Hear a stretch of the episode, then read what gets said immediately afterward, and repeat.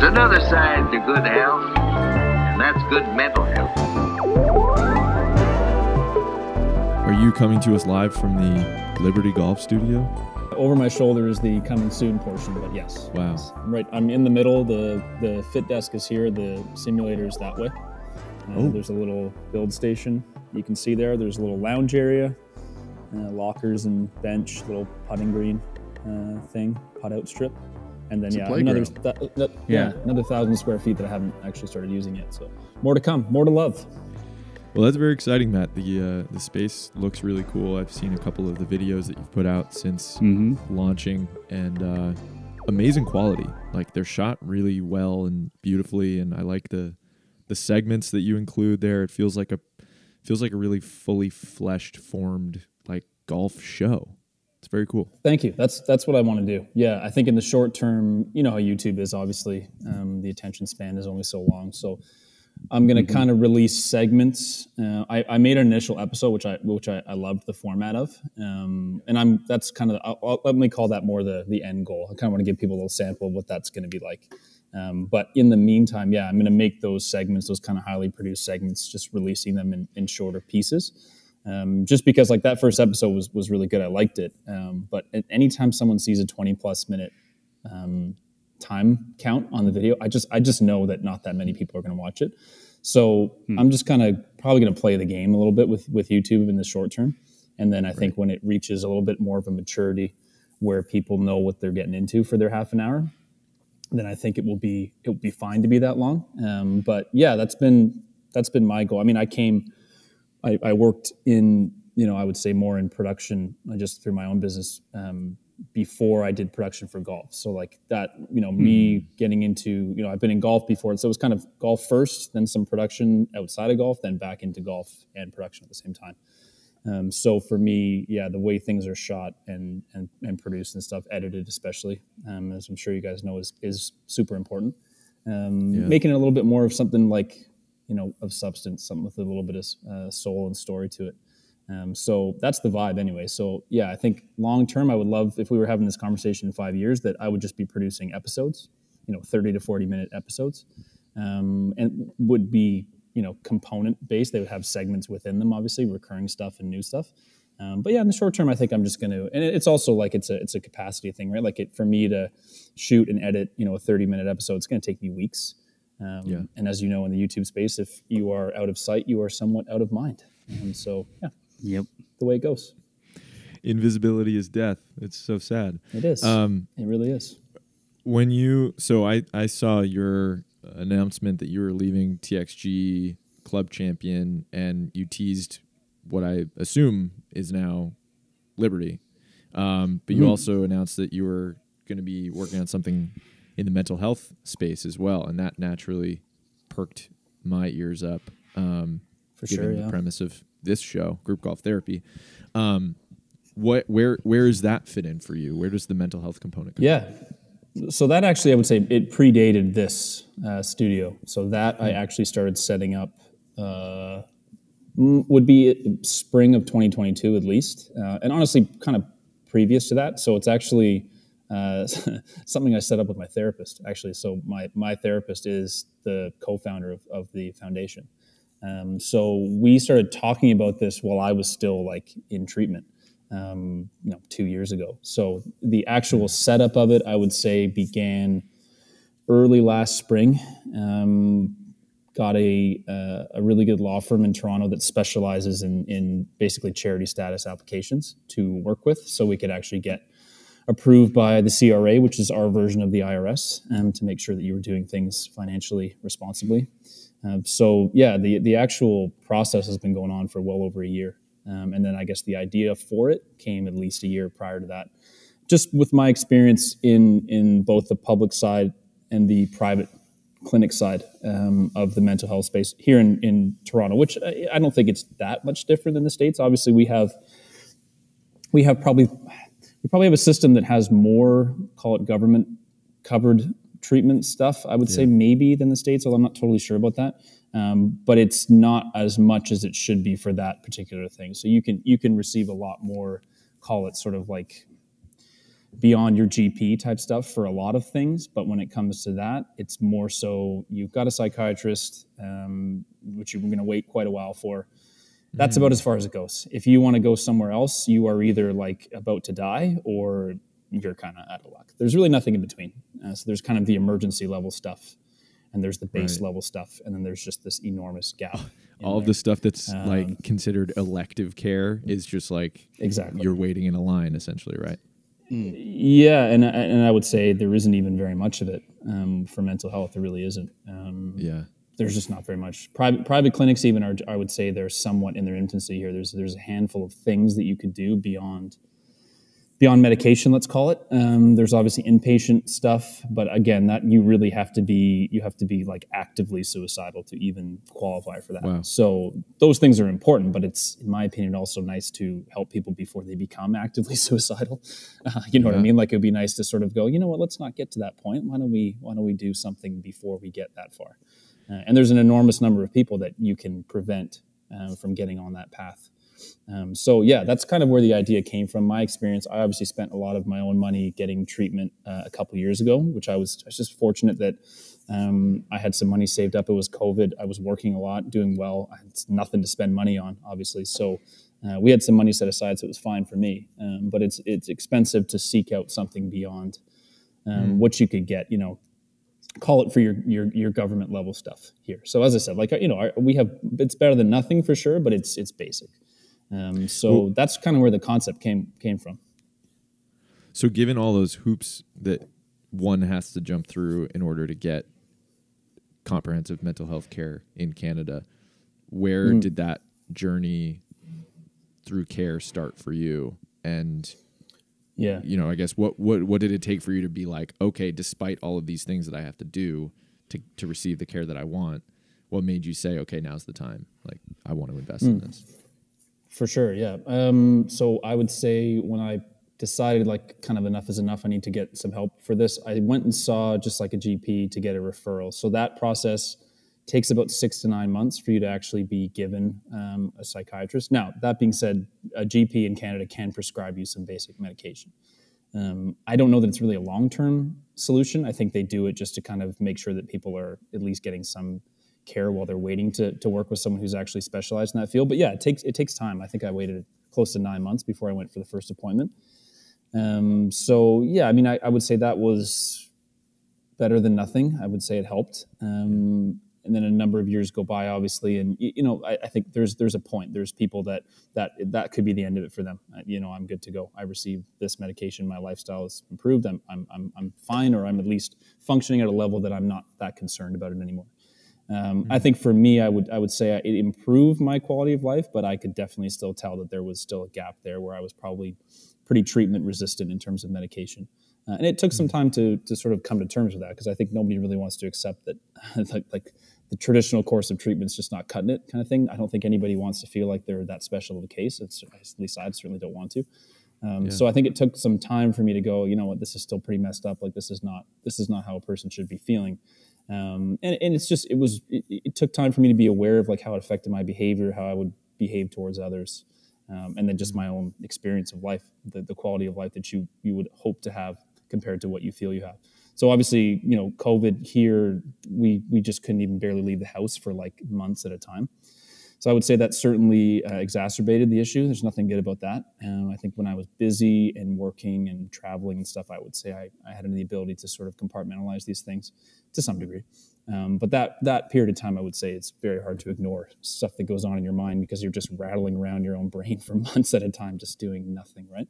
Um, so that that was probably a major trigger point for me um, to where I just thought, you know what, I need to seek out something that's not medication, um, just medication. It wasn't, you know, wasn't intending to stop entirely, but you know, let me look into something else. Um, so you know, I was definitely not in good shape, and, and my wife looked into some different things.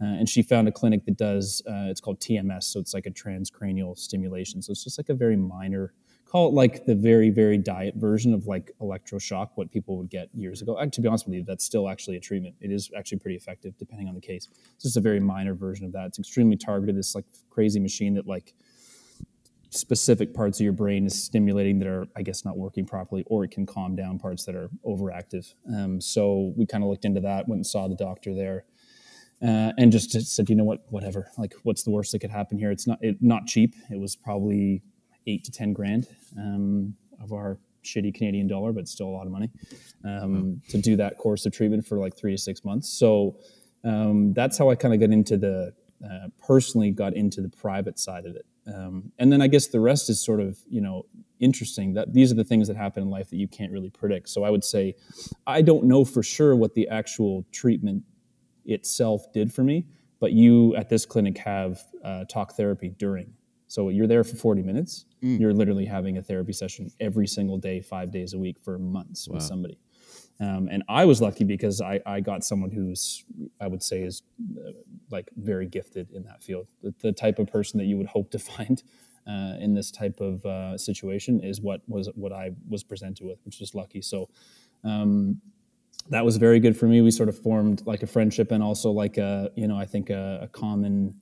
Um, maybe just a common philosophy in terms of like obviously i don't have the expertise that this person has when it comes to the actual field but i think we had a similar experience through life and profession that went you know what i wonder if there's some room here somewhere mm. to do something at least locally to start with you know what if you just started with one clinic you know what if you just started by funding someone's treatment to go to a place like that which which we've done mm. i've done that uh, once already um, just to give someone That's the chance great. to go instead of giving up at that point, just being like, hey, you know what, I don't have ten grand, I can't do this. You know, I'm I'm just yeah. a victim to whatever occurs from here. Um, what if we just step in and go, okay, you wouldn't have done this, but now you can with this funding. Let's let's see what happens, kind of thing. So that's the way the idea started. Um, so that's going to be the short term. We're going to be doing that um, with the money we raise through events and stuff.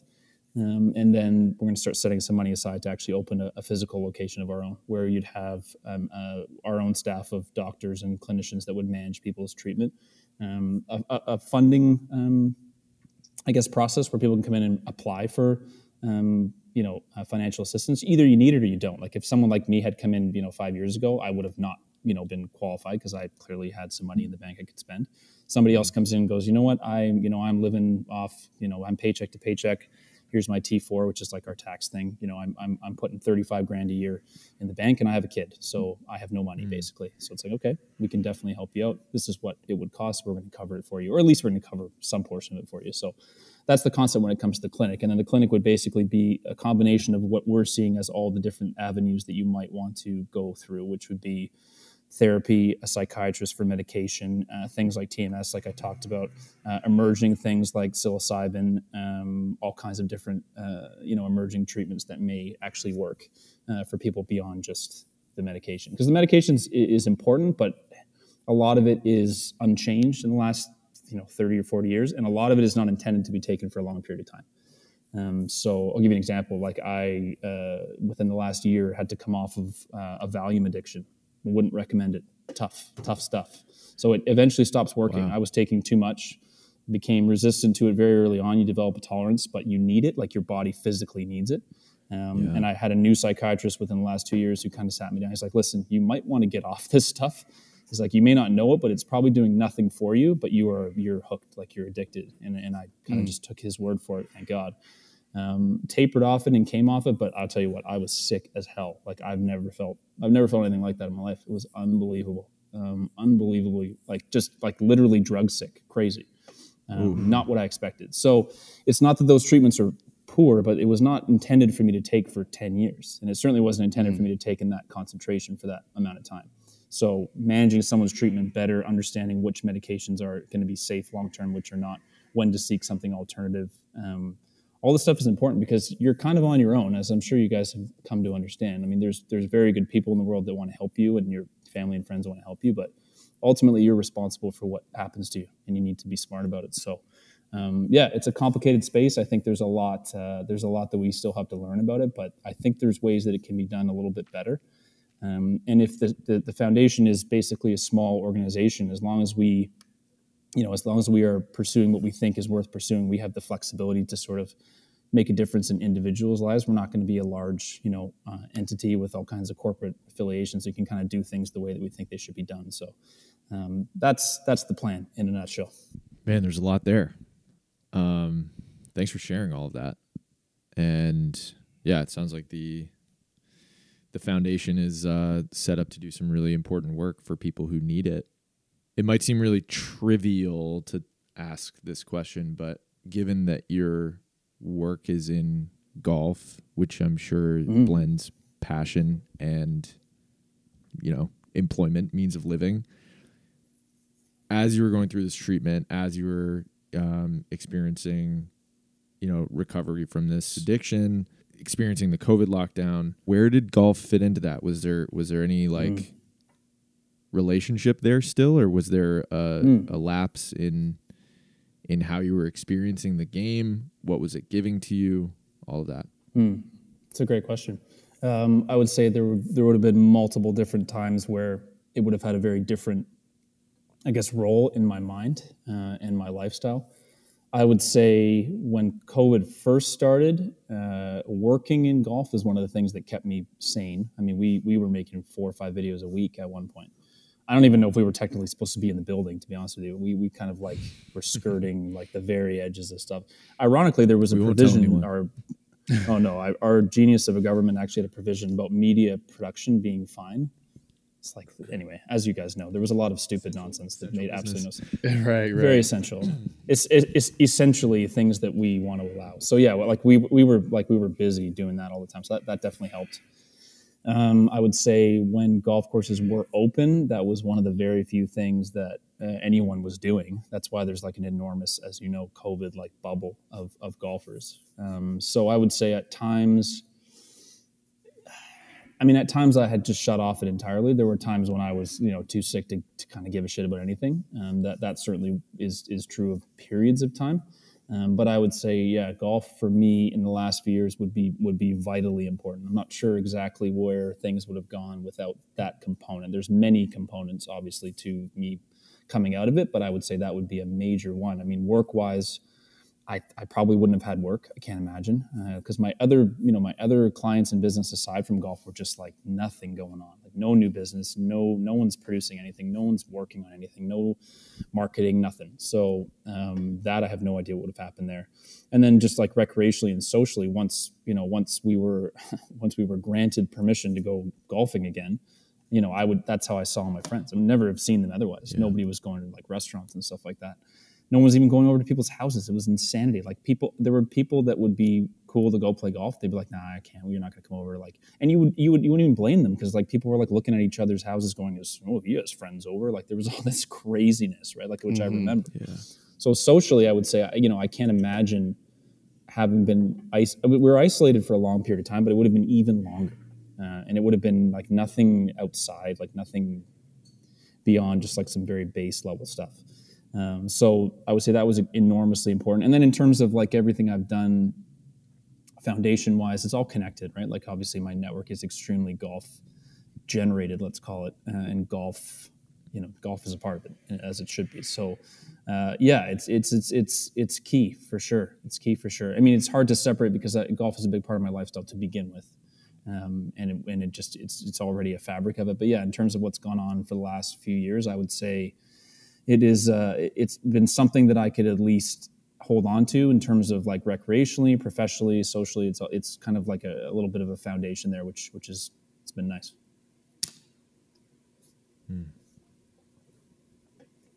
yeah, man, golf was that that safe haven for us, that respite. I, I even hearing you retell the story of like after your round, you know, like all right, well, like you want you want to come over, like doing that shuffle, like Yeah, no, yeah, worries, no, like, I can't. I, got the I got the baby. I got I got the what? Yeah. Like she'll kill me if I, know. come over. Can't you give know, you a like, ride to the course. can't give you a ride to the course. Yeah, I I don't miss that. no, Um, nothing to miss about it. It was terrible. Yeah, it was awful. Um, one thing I I just this is an aside. Um, something I did appreciate about that time was obviously like golf. It, it has this like artistic, picturesque element to it, right? You're in you're in nature. You're, you got surrounded by trees. You look up, you see the sky. It was so clear and so beautiful outside during that time especially in like LA. tho- especially in LA, because this is a city of smog, not angels. um, I just I remember you know having those conversations, doing the all right, uh, what, what, what are we gonna do after this, and just appreciating being out there, like having something. Yeah. Like I, I feel like uh, each one of our guests kind of touch on what COVID was like, you know, playing golf. Um, but it, I think it deserves more of an unpacking, like in COVID in general. But uh, but what golf gave us during that time, Mm. just like I just have a deep appreciation to golf for being there and giving us something to do, even even if you know we sucked. like No, totally. Well, Just- you can, ima- just can you imagine not socially. if that wasn't there. Imagine if that wasn't there. right, like what literally what would we be doing? Hmm. Going on a hike? I know. That's cool. No thanks. I'm Um, okay. Yeah, I'm good on that. Just don't want to. I'm good on I'm that.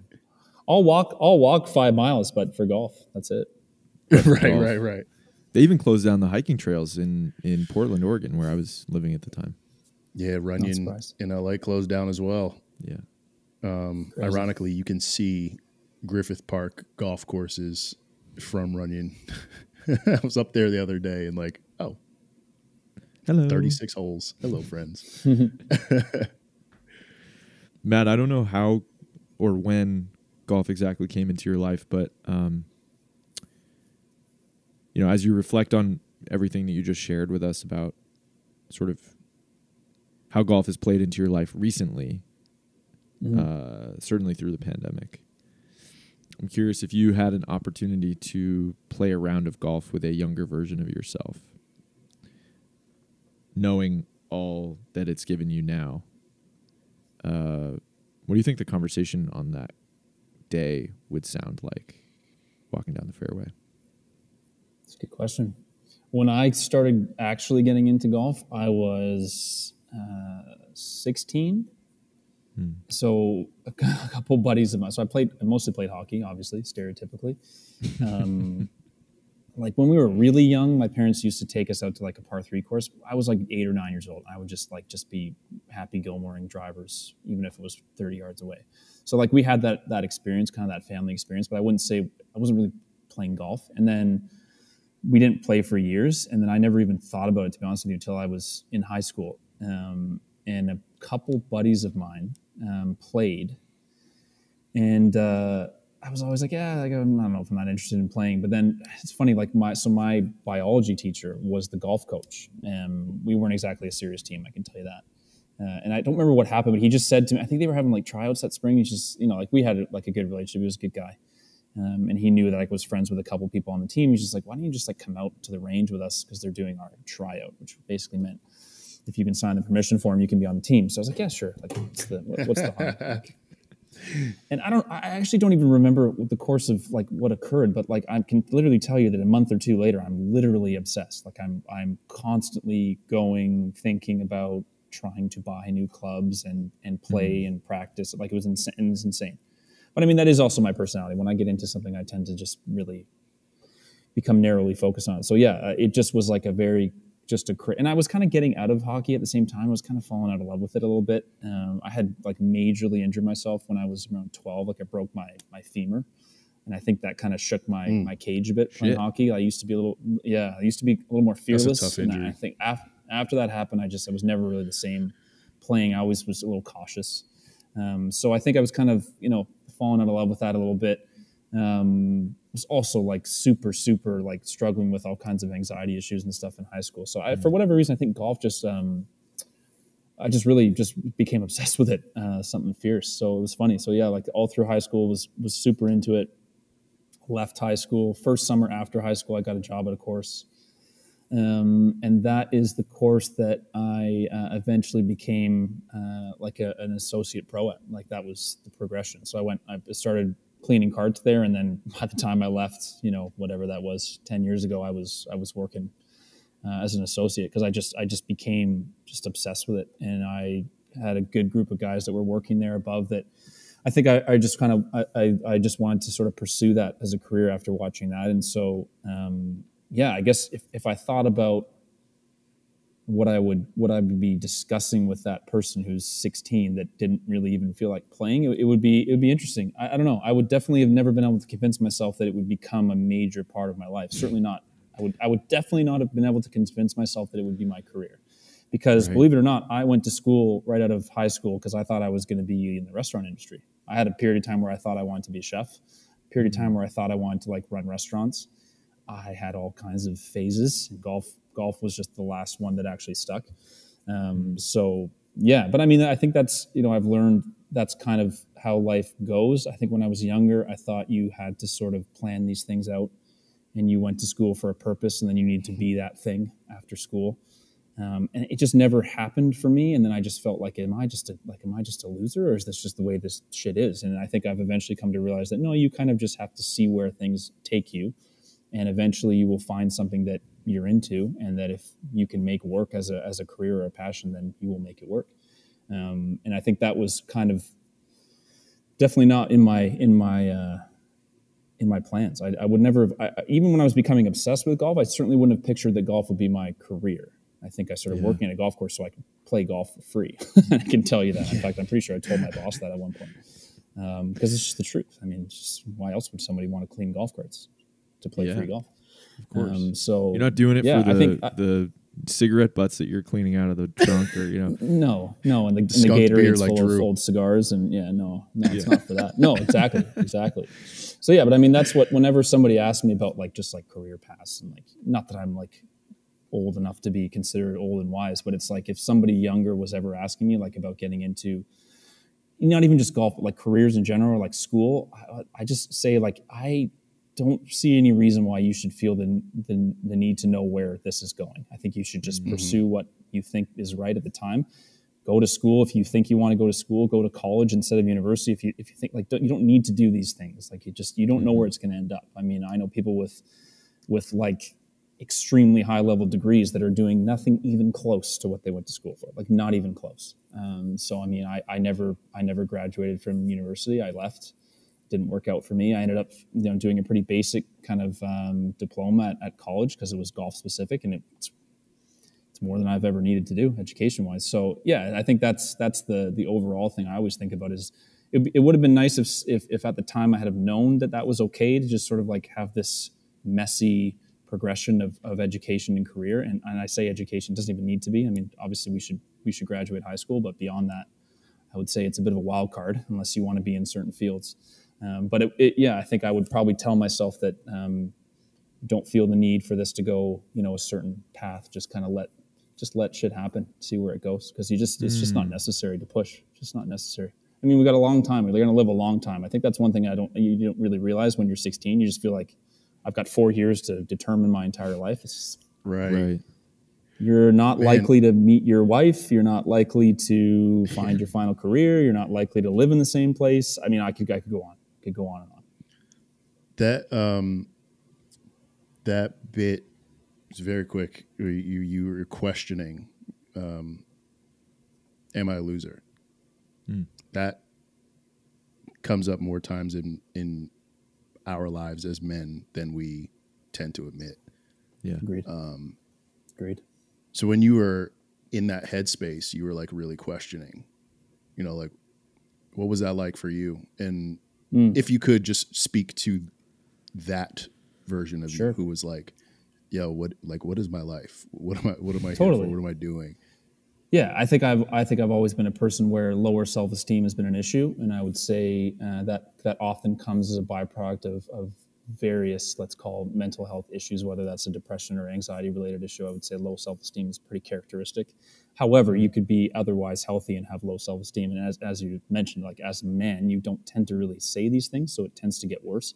And you think everyone around you doesn't think that way, which is, again, makes it worse. You think all your friends are, they got everything locked up, they're happy, everything's great you don't know that that internal chatter that you have is actually probably very common. So yeah, at the time I would say it would be it would have been a, a point that would have made that feel worse in terms of your self esteem when you feel like you don't even know what path you're on. And I wasn't a very good student either. Like I, I got through high school, my marks were fine, but like you know I needed I think I needed a certain math uh, credit and I barely got it in high school, and that was just to like barely get me into a university program. So I certainly didn't feel like I was excelling. And then I didn't really feel like I knew what path I was going to be on. So it, yeah, it kind of makes you feel like you're kind of a screw up to some degree because uh, you will unfairly compare yourself to either people around you or some sort of idea of what this person should be like that is your, your vision of yourself which i think for most people would be a person who has good marks in high school is a good athlete is uh, is uh, lots of friends is um, attractive to women around them has all kinds of opportunities for school is going to be an excellent student there is going to come out of school and have a career right away and then is going to move up the corporate ladder right away like all these stupid things that we tend to think should happen um, most of which are just extremely uncommon to begin with, and often a little bit more thin and not as much substance to them as we actually think. So I think it's, mm-hmm. yeah, I think it messes with your head because you just assume that that's, uh, it gets it gets unfairly tied to your self worth. Maybe that's kind of what I'm trying to think of, and people do that with golf yeah. as well. Like I think a lot of us will basically Speak only feel as good as our last round, which is a funny phenomenon of golf. But I don't think it's golf exclusive. I think that's what life is like. I think uh, yeah. And what we're talking yeah. about in terms of career path in school, you, you feel like you're only as good as what your achievements are, which is not it, obviously. Yeah. We'll all have met people with a lot of achievements who are not someone I would aspire to be, and vice versa, right? There are people that may, in their uh, view, feel like they don't have shit, um, but I wouldn't agree with them. I would say that they're a person that's worth knowing, worth spending time with, is you know is valuable uh, part of this world kind of thing, right? So I think, yeah, there's a lot to it. But it's very hard to have that level of perspective when you're there, especially when you're a teenager. Um, yeah. Right. It just isn't there. And your, your world becomes so tiny. You just assume mm-hmm. that this is the most important thing going on. It just, it just absolutely. Well, and especially when culture is telling you get up and get through it and you're fine and it is. you know yeah. Especially totally. you know i don't know what i don't know what the the hockey culture was like in canada but i know that the hockey culture in boston was be a fucking man. Get get your shit together. 100% i would say um, that is the exact same as it. would be here. No difference. Yeah no difference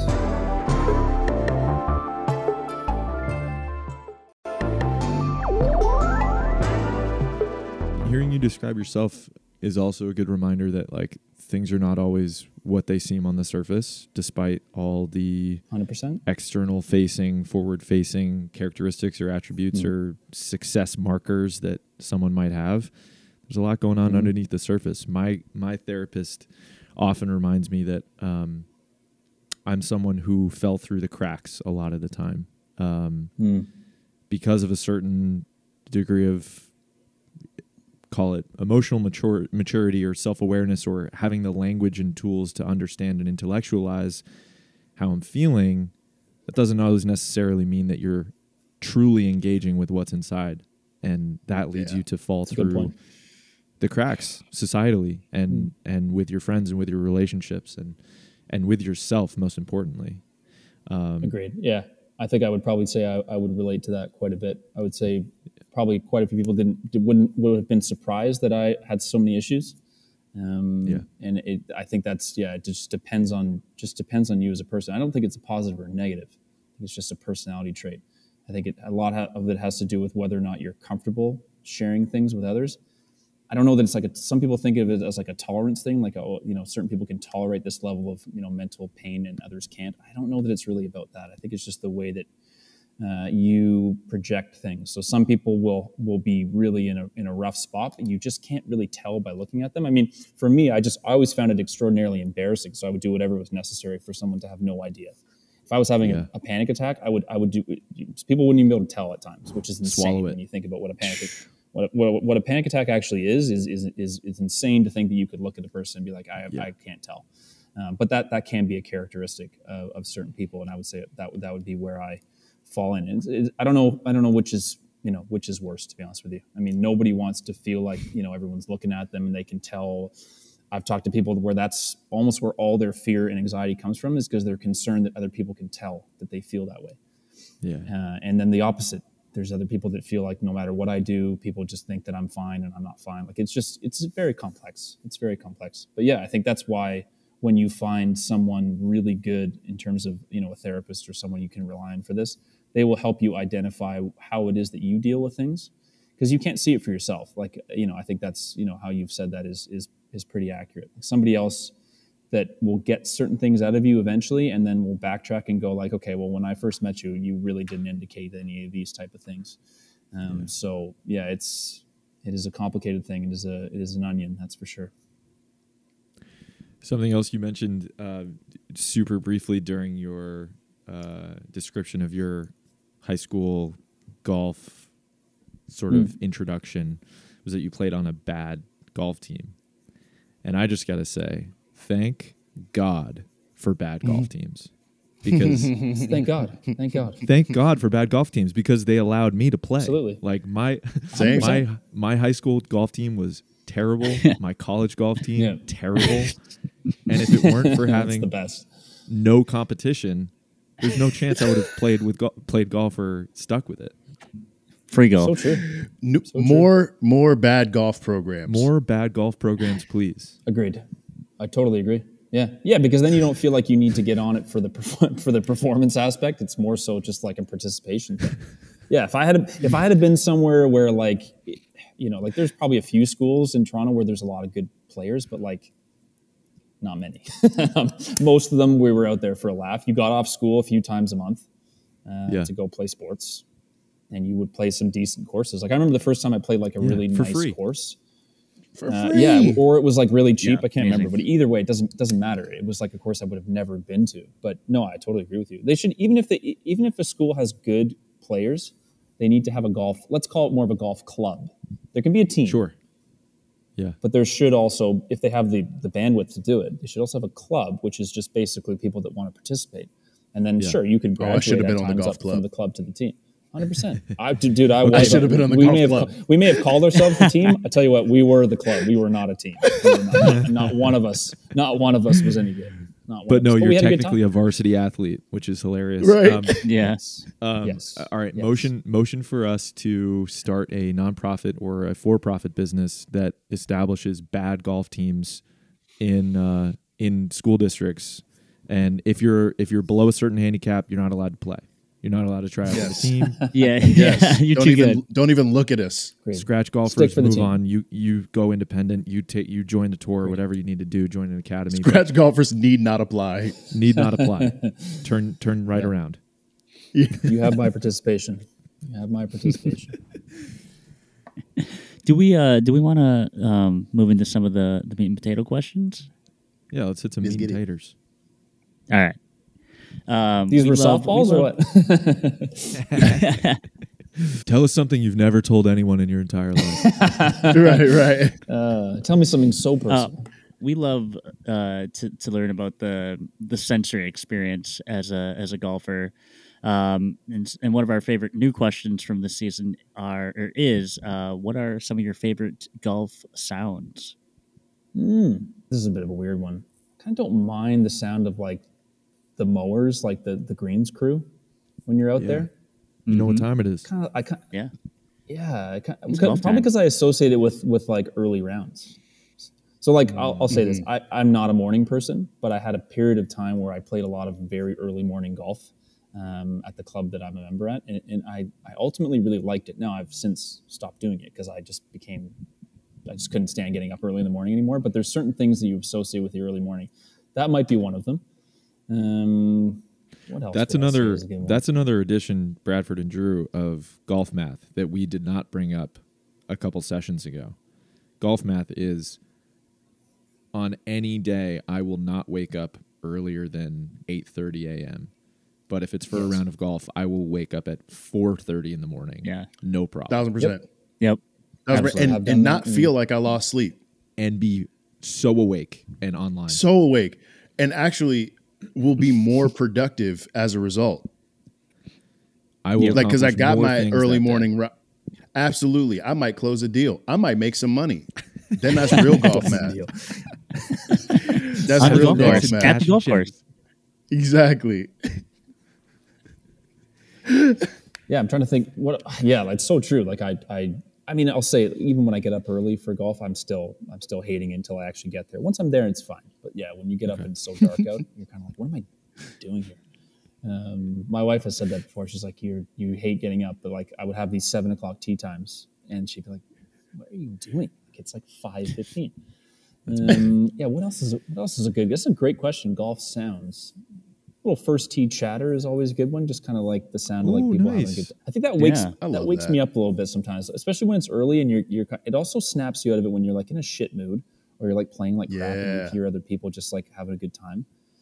Because it's Yeah. different, right? Mm. Like when you're on a golf course, there's not a whole lot of sound going on, and then you'll once in a while have these groups come within you know 500 yards of you, and then you can kind of hear them chatting a bit or like whatever, having a good time with each mm. other, and it sort of reminds you that you are in fact there for pleasure. It's not a punishment. Mm-hmm. Um, that's that's definitely a good one. Um, you know, I, I, I can't say that like the, the sort of typical like the sound of a well struck shot stuff. I, I don't know. Like, how often do you really hear that well struck shot? I If think you it play, sounds if you play think it with us, not often. Yeah. even myself, like once in a while, like I'll hit one, even when I'm like testing indoors, like I can tell like when something's like super flush versus, but I, I wouldn't say that that's like as much of my experience as, as, as maybe it is for other people. I also think sometimes these questions, like we all do it, like we all answer things that we've heard before.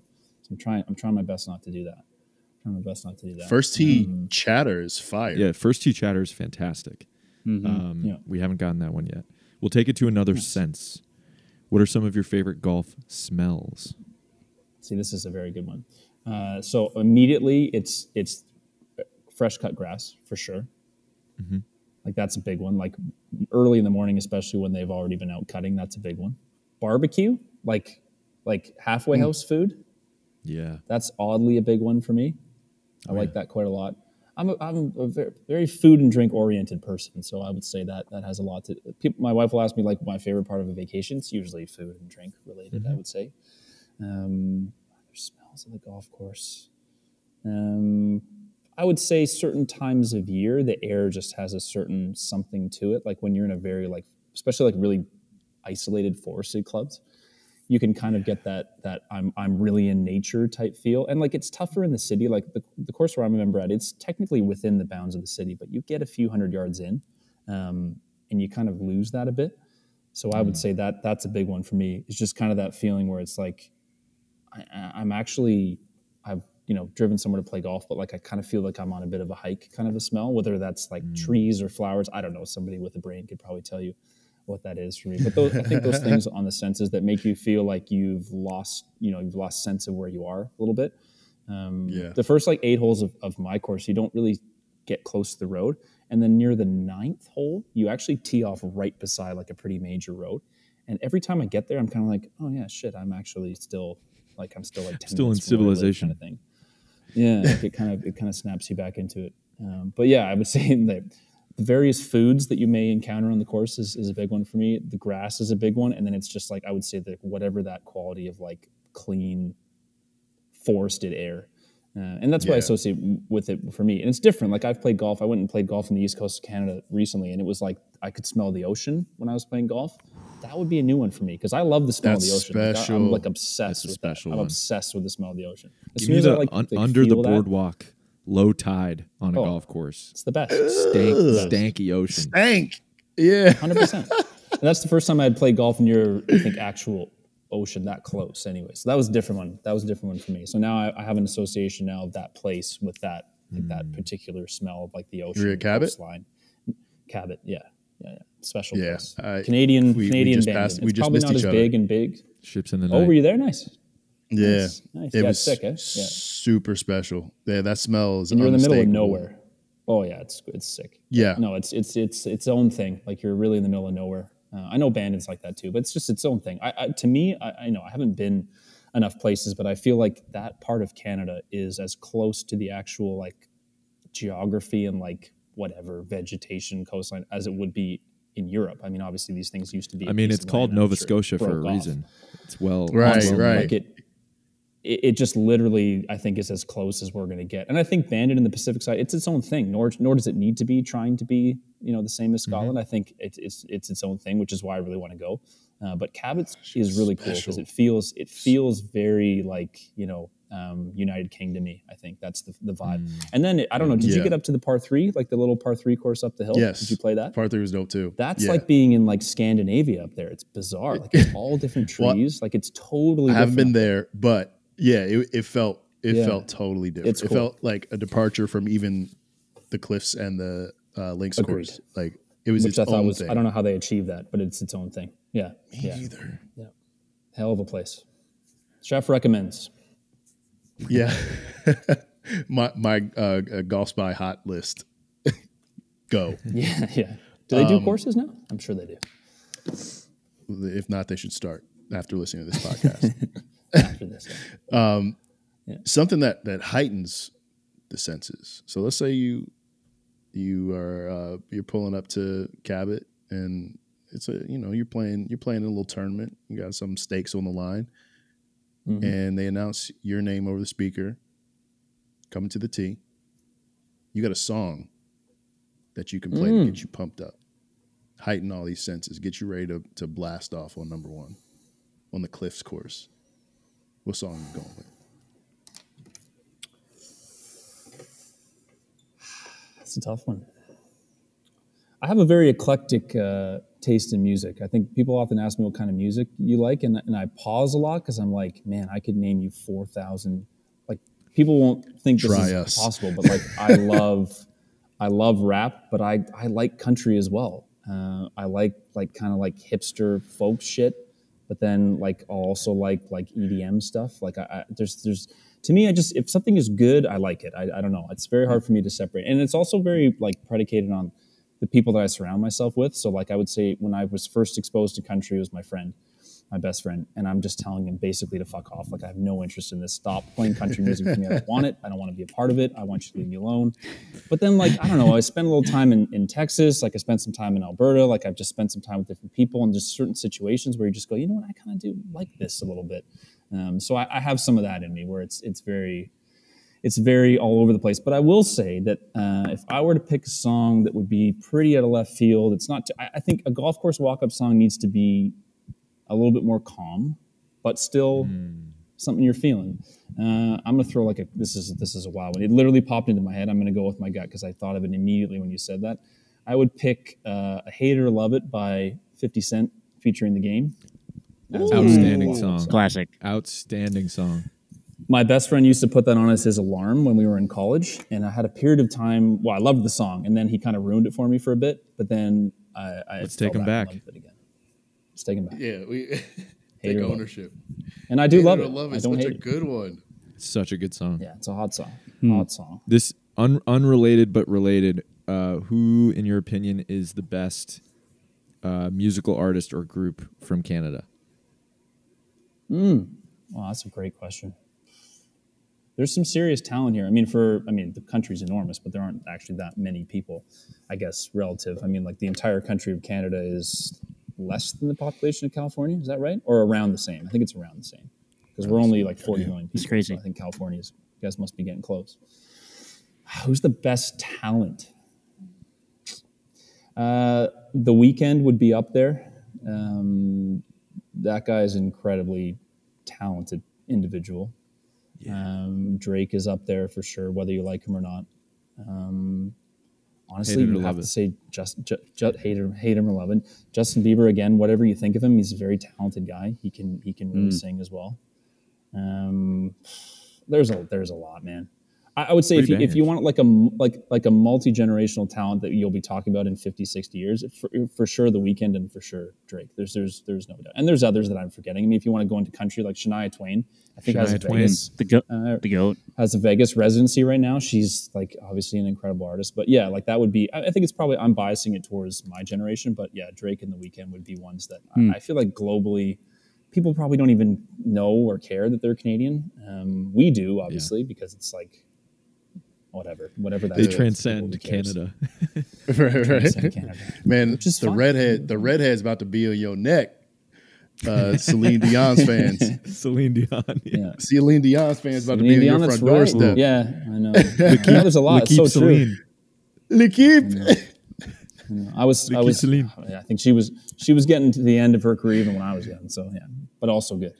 Let's say hate it or love it comes on at Cabot. You you get you get in the right headspace. You go out there and you win the damn thing. You win the tournament.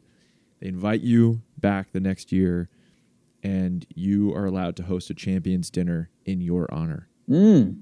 What is on your champions dinner menu, Chef Matt Blois? Mm. Is it Blois or Blois or Blois? Blois. Blois is the French um, uh, pronunciation, but I do not speak French, nor does anyone in my family. So it's best to go with the uh, the Canadianized version. Otherwise, people, especially because French Canada is a large population here, if you give them the, the other version, they start speaking French to you, and then I disappoint then them you have to invariably with the fact that I don't. Yeah, immediately, just immediate disappointment. Let- let- let me stop, There's let me actually a stop, let me town stop, in let me. France called Stop right. Blois, and so when these people find out you don't even speak French, it's usually Je like, ne sais pas. seriously?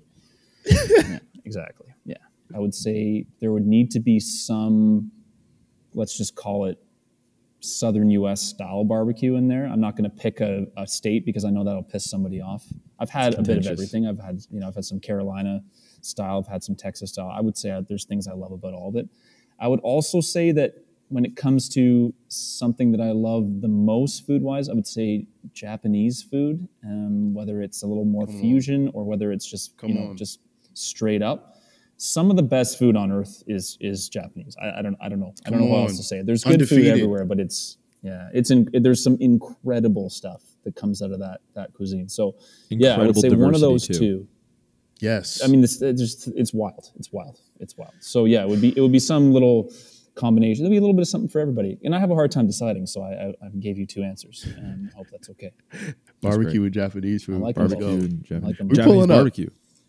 Barbecue. Yeah, there we go. Maybe some kind of barbecue Hey. fusion. I, I don't see why not. I don't see why not. Right? Sure. We're pulling your- up it's your menu. regardless. It's my menu. I know. I know. I won. I'm the winner. Yeah. Matt, what is uh do, do you have anything in your golf bag that is uh, an emotional support item for you? That's a great question. Uh, it needs to get taken out, but I actually I've had a, a bottle of Valium in there for a very long time, longer Oh, than I would care to admit. Oh yeah, Wow. yeah.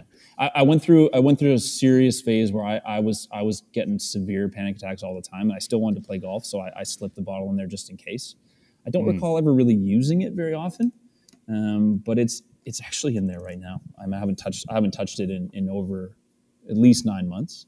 Um, but yeah, when I when I it, it's hard to describe it. Like for me, the the fear of of getting to that point is m- usually worse than it actually happening. So if I can eliminate the part where I'm, you know, like there's there's no end game there. If if, if it's if I'm freaking out, I can just take some medication. Then I it generally just calms me down.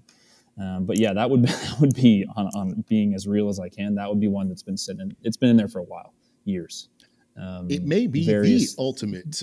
Uh, It really is. Emotional support. nothing more Yeah. nothing more supportive than 20 milligrams That's of, of Thanos. pure That's calm down right That's it. Yeah.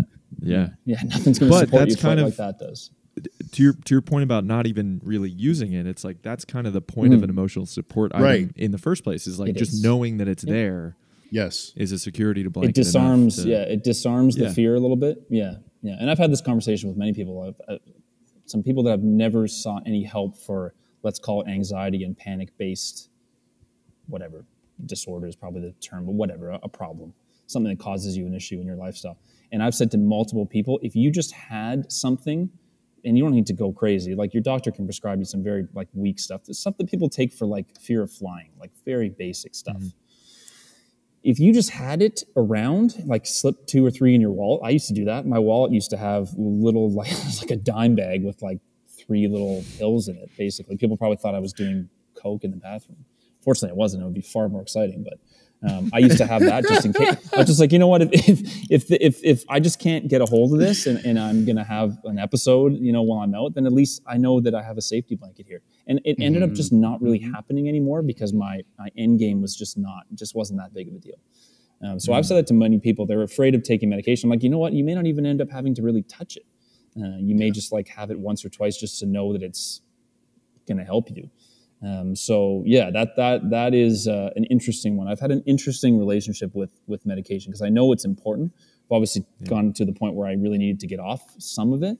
Um, but yeah, it's it's one of those things where I think everyone's searching for the the way to just I, they're like I don't want to feel this way. Like how do I just not feel this way, or how do I not get anxious in a social social situation? It's like well, until you can disarm the ultimate fear that you have, whatever that is. If that's like you don't want people to think that you're an anxious person, or you don't want to be awkward, whatever that is, if you can disarm that to some degree to where that worst case scenario is just like not that bad um, ultimately the actual symptoms themselves will calm down quite a bit, at least in my experience. I'm certainly not a doctor, but um, yeah, that that would be uh, that would be one for me. And I, I mean, everyone's got their thing, obviously, um, in terms of what kind of calms them down. I think just something responsible. Obviously, you don't want to be crazy with it. You don't want to be just you know keeping a, a Mickey of like bourbon in your bag in case you need to just chug it to calm down. But like, you know what I'm saying? Like some, something like that, I would say. You know, I would say I am sentimental, but I can't, I can't say that if I had a note in my golf bag that said, you know, just be nice to yourself or something. Like it's just not, it's not going to do it for me. Like I, I'm too, I'm too. Uh, I think I'm just. You too need the hard shit. I needed the hard shit. Yeah, yeah, yeah. So I mean, it's. I actually just, uh, um, I just switched over my golf bag. So I, I I had, uh, well, obviously, I had a TXG bag, uh, which is now vintage. If anyone wants some vintage gear, um, so I switched out of that, and then I was uh, just using um, a PXG bag actually that I had from a media event for a period of time, and then setting up the business, um, all my accounts and stuff. Titleist was really nice to me. I've always had a good relationship with them. Um, just said like, oh, we'll get you like a, a bag with your logo on it, um, just as like kind of like a um, uh, an opening gift kind of thing. So anyway, I'm, I'm switching stuff over the other day and that's when I realized that these pills were still in there. And I, honestly, I put them in the new bag. I put them in the new bag. I, I'm, I don't intend to touch them. As I said, I haven't touched it in like nine months. I don't intend to touch it, but I don't know if I'm ready to take it out yet. Uh, and it's interesting because I'm not walking around with it in my wallet anymore. So that might be the last place it, it, it ends up getting uh, getting flushed down the toilet or something. But yeah, yeah, that's the one for me. Bet you weren't seeing that one coming. No, and thank you for sharing that. I mean, that's Yeah. that's Yeah. like that's real. That's heavy. it's as real as it gets. But it, but honestly, like it's it, as much as it seems like, oh man, that's like, I- I'm like I'm, I'm this is the healthiest I've ever been in my life. I can tell you that right now, and, and it's not even close. Um, so you know, I don't view that as as a uh, one mostly because I'm not even using it, but two, it's just like people got to not be so concerned about what's you know like how other people perceive them or, or am i am i a, a tough resilient person because i don't need to touch medication or i don't even have medication in the house or i don't whatever. That stuff is all totally meaningless and i can tell you that from experience because i've been down that road. I, I resisted even getting any help because i didn't want to be the person who took pills. Um, and it's it's not even about that. It's just like it's it's you don't want to be the person that has a mental health problem. Nobody wants to be that person but you're not doing yourself any favors by acting like it's not happening. I can tell you that much. That doesn't get you very That's far. it. Period. Period. Period. Yeah. Man, Matt, really appreciate your uh, your vulnerability with us, especially the first time that we've ever spoken. Um, that's why we really we really value this space as as one to, you know, we can hop on with somebody that we literally have never met before and and have Mm-hmm. a really open, honest conversation as as four dudes, especially. Um, Hundred percent. Yeah. so thank you, thank you for uh, the time my and pleasure. just your candor. It's really it, it means My means a pleasure, lot. boys. Yeah, no, I, I mean, obviously, having read up about what you guys do in ahead of time, I think it, it primes me to come in and be like, you know what, I'm gonna, I'm gonna, I'm just gonna say whatever I want to say on the on the subject. I think it's it's it's a good environment that you've created because obviously, like we, you know, we're gonna let's say the four of us are just gonna have a conversation about golf. We can talk golf, I'm sure, for hours. But I think when you uh, you somewhat preset the the tone that like as you said, it's the intersection of golf and mental health. When you set that tone a little bit, I think it it primes just primed me a little bit to be like, yeah, I'm gonna I'm gonna get some of these topics, you know, go a little further on some of them than than we might have just you know surface surface level conversation. As you know, we all have a lot of that, um, and it's fine, but it's more rewarding when you can kind of get in there a little bit and, and just kind of say what's on your mind.